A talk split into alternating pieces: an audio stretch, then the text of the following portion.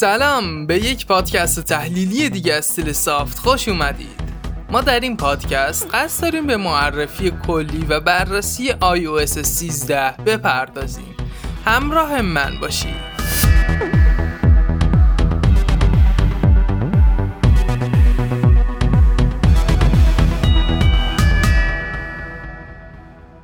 از جذاب‌ترین رقابت‌های دنیای فناوری رقابت اندروید و iOS هست و حالا هر دوشون در یک نقطه و نکته اشتراکاتی دارند و هر دو در آخرین نسخه خودشون یعنی اندروید کیو و iOS 13 از رابط کاربری دارک مود پشتیبانی میکنن. اما به غیر از این یک موضوع میتونیم مدعی بشیم که iOS 13 در مسیر 3 سال قبل اندروید قرار گرفته.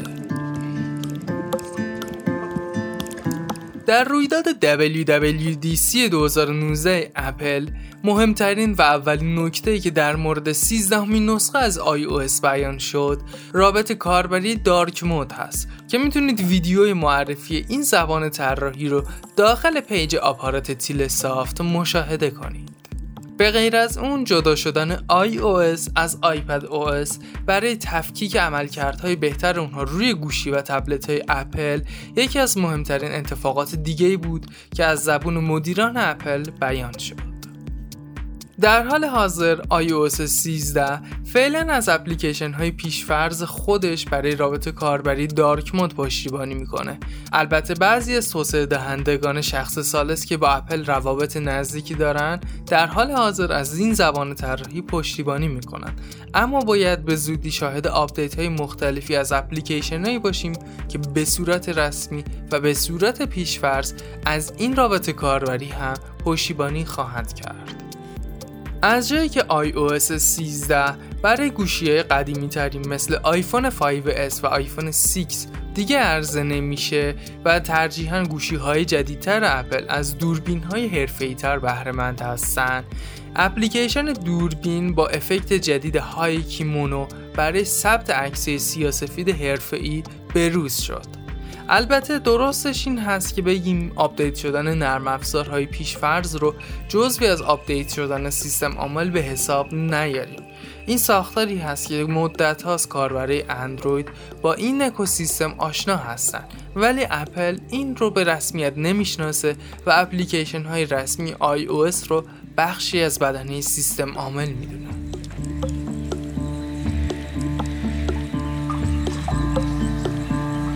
البته به غیر از این گوشی‌های آیفون 10، آیفون 10s و آیفون 10s مکس میتونن دوربین با حالت دستی بهتری داشته باشن و عمق تصویر و نور رو برای ثبت عکس‌های پورتره بهتر شخصی سازی کنن. اپلیکیشن فوتوز هم که بخشی از بدنه اپلیکیشن دوربین iOS هست با دسته‌بندی بهتر بر اساس تاریخ و وقایع به روز رسانی شد و همچنین میتونه بهتر از قبل کلاژهای زیبا برای عکس شما بسازه. علت تغییراتی که اپل در اپلیکیشن های پیشفرض خودش به وجود آورده این هستش که اپلیکیشن های پیشفرض iOS کاربرد خیلی زیادی دارن و ترجیحاً کاربرای این اکوسیستم و سیستم عامل ترجیح میدن از اپلیکیشن های پیشفرض خودشون استفاده بکنن تا به اپلیکیشن های شخص ثالث رو بیارن. بنابراین بروز شدن و افزودن امکانات حرفه‌ای‌تر به اپلیکیشن پیشفرض یکی از ملزوماتی هست که همیشه تو دستور کار اپلی‌ها قرار داره.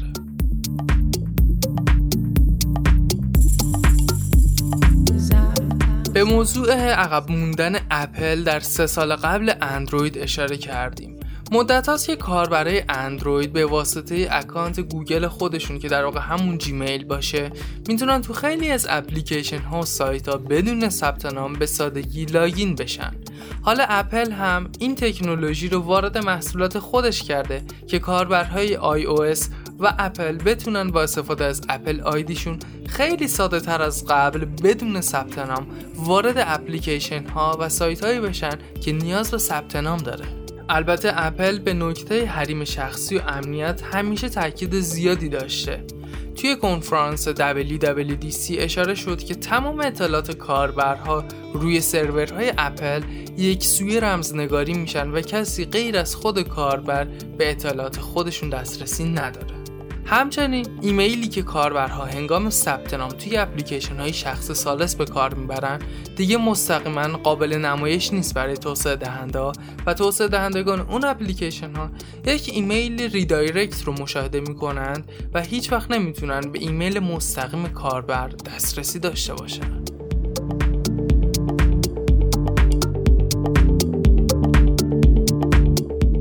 و دستیار هوشمند صوتی اپل یعنی همون سیری بالاخره از خودش هوشمندتر و باهوشتر شد، اما هنوز رقیب جدی برای گوگل اسیستنت به حساب نمیاد. حتی کورتانا هم از سیری قوی‌تر عمل میکنه. ولی یک خبر خوب و جالب برای کاربرهای سیری: اگر شما از هومپاد یا ایرپاد های اپل استفاده می کنید و حین شنیدن موسیقی برای شما اعلانی بیاد، سیری برای شما خلاصه از اون اعلان رو بیان می کنه و از شما می خواد که دستوری رو فرمان بدید و سیری دستور شما رو اجرایی می کنه. به این قابلیت آنونس مسیج می کنن. جدا از این، سیری قابلیت های مثل شورتکات رو کمی ارتقا داده و کاربردی ترش کرده تا کاربرها بتونن مفهوم این ویژگی رو بهتر درک بکنن.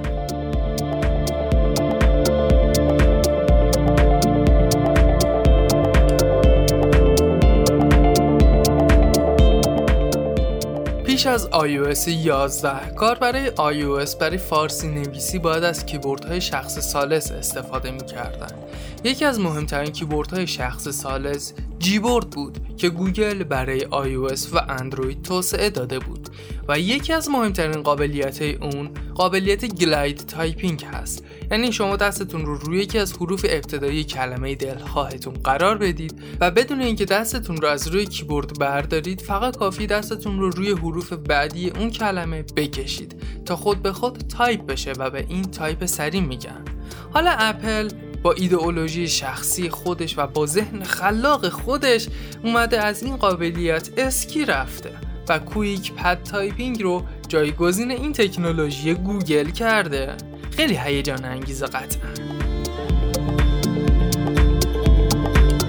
اپل یکی از پیشروان تکنولوژی های AR هست و مموجی استیکرز هم یکی از قابلیت‌های جذابی بود که با معرفیش در iOS 11 و با آیفون 10 خیلی از کاربرهای این سیستم عامل جذب اون شدن.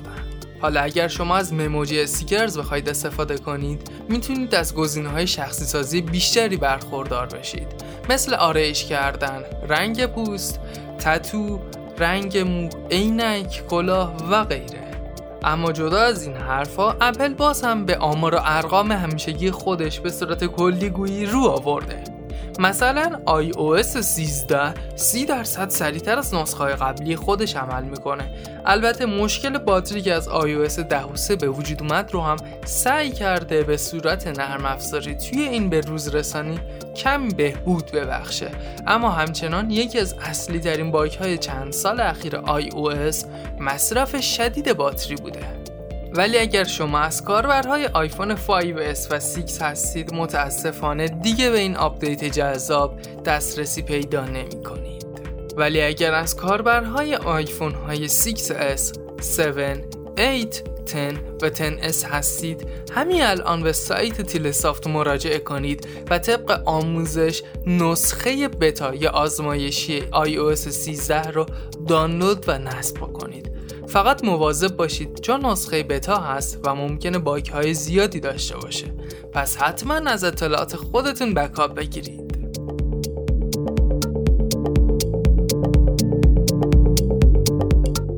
نقطه پایانی این پادکست همینجاست. ممنون از همراهی شما. شبتون خوش.